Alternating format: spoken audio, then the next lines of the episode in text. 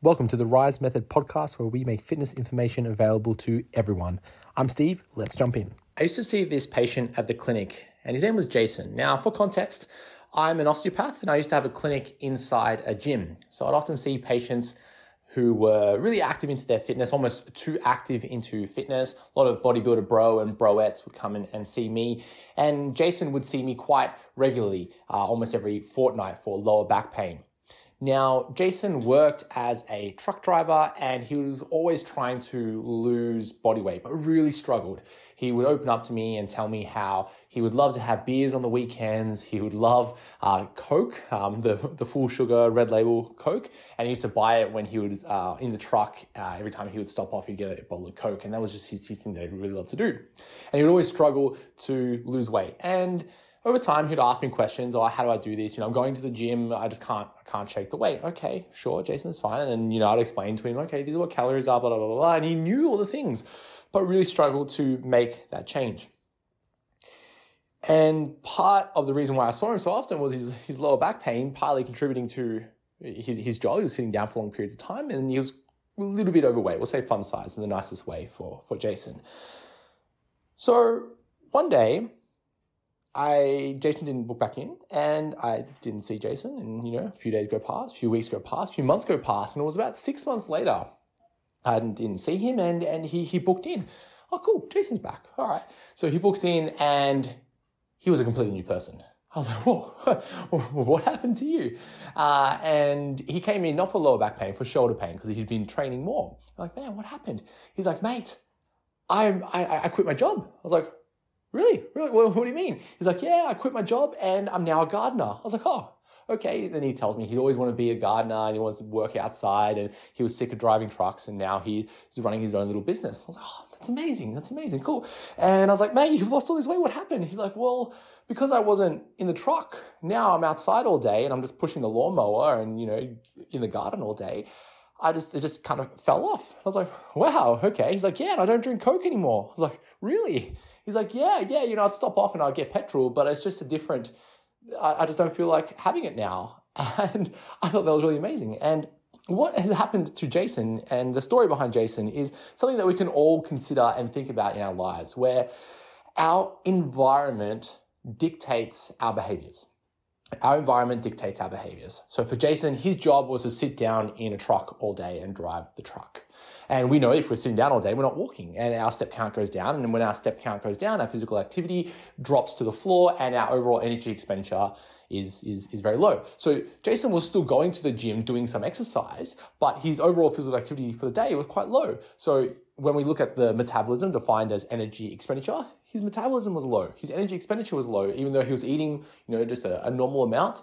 Um, no crazy diets from from him, uh, and his energy expenditure increased just because he changed his job. Uh, which, okay, sure, it's a, it's a tough one for some of us to do, but that change in his lifestyle from sitting in a truck all day to now pushing the lawnmower all day, his steps went through the roof and he lost a lot of weight. I'm talking one of those transformations, you're like, holy crap.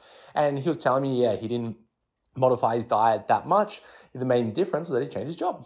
I was trying to ask him more about his uh, Coke addiction would call because he, there's something that he would always do and it just disappeared. And he's like, yeah, like I think because he was in the truck, he says that he would always have that bottle of Coke next to him in, in this certain cup holder. And because now he's in, uh, not in a truck, he's in his like utes, it's a different environment, a different space. So he just doesn't have the same cues, the same urges to have the, the Coke. And we know that Coke, especially full, uh, sugar Coke, can be high in calories and we don't want to be drinking our calories. It's not a good idea. Uh, we don't have the same satiety sensations and it's just extra calories pumping into us. Really fine if we transfer that over to like something like Diet Coke or Coke Zero, you know, or, or just uh, diet soda with no sugar in it. Yeah, no, no issues there. But that swap, that environment change was really powerful to him. And this is something that we can all learn from Jason. So if you are wanting to lose body weight, you're trying to build some muscle, you're trying to change a habit or a routine or, you know, swap out a fitness related goal for another related goal that you might have. You want to try to uh, start a business, you want to try to save some money, you want to try to learn a language. Sometimes the environment that you're in is holding you back. Sometimes the environment that you're in is keeping certain beliefs in your mind, and we need to change that slightly. Uh, and some environments have built in cues that are forcing you to do certain things. There was something really interesting that happened in the Vietnam War. So it's a pivot from Jason to a war. In the Vietnam War, talking about Americans, Americans go over to Vietnam by the millions, and a very high percentage of these Americans um, started to take meth of all things. And, you know, we can go into reasons why, maybe, you know, the trauma from war or the, the, the space that they were in, the, how easily available it was, maybe the position of power they were in, blah, blah, blah. But there was a really high number of Americans who were addicted to meth in Vietnam. And it was going to be a crisis when they were going to ship the Americans back home. And they thought it was going to be an uh, epidemic of these Americans who are all addicted to meth now coming home. Oh, geez, what the hell? And what happened was once they came home, they all just stopped. And maybe not all of them, but a really high proportion, I think it was about 90% or so of them, stopped their meth use simply because they were in a different environment. They didn't have the same cues, the same triggers, the same response and the habits and the routines like they did in Vietnam. It's a different, completely different zone coming home. And this is the reason why um, rehab centers might not be super effective. It's the other way around, where 90% of people uh, relapse in a re- in, after they go to a rehab center versus 90% of these Americans who came home stopped using meth. And what happens at a rehab center is that they take someone out of their environment, put them into rehab center, they get they get clean, and they put them back straight into their environment with the same cues, the same routines, behaviors, people, space, everything, and they have a relapse. So what does this mean for us? Well, sometimes we can't completely change our environment. So we can't just pick up ourselves, pack everything up, and just move, you know, to a different city, different town, different country. A little side note, probably the best shape that I've ever been in my life was when I lived with my buddy, who was also a personal trainer and we had a gym in the garage, quite a fully fledged gym. He ran his business out of the garage, and then I ran my business out of that garage. So double garage, kitted out, two bros living together, uh, pushing each other to, to, to train harder and, and eat well. And hey, bro, what are you eating? Should you be eating that? Yeah, it was, it was a crazy environment and the best shape of my life living in that house. So we can't just pick up ourselves and move to a different house, move in with our bro or broette and, you know, a little like boot camp and, and live there and stay there. We might not be able to do that. But what can we do? We might not be able to change our jobs. We not, might not be able to change our schools. We might not be able to change our family. We might be able to modify some of our friends, but what can we do? Well, we can start to look at aspects of our life and say, well, what could I do to make this behavior that I'm trying to do easy? And what can I do to make this behavior that I'm trying to not do harder?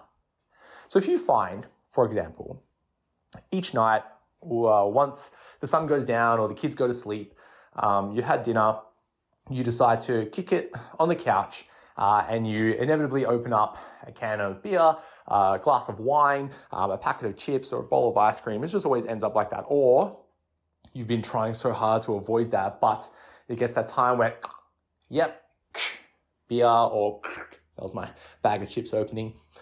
Uh, inevitably something like that happens where you might go without it for one day, two days, three days, and then yep, it's back on there. If you find yourself in that situation, all right, what do we need to do? It might not be the chips fault.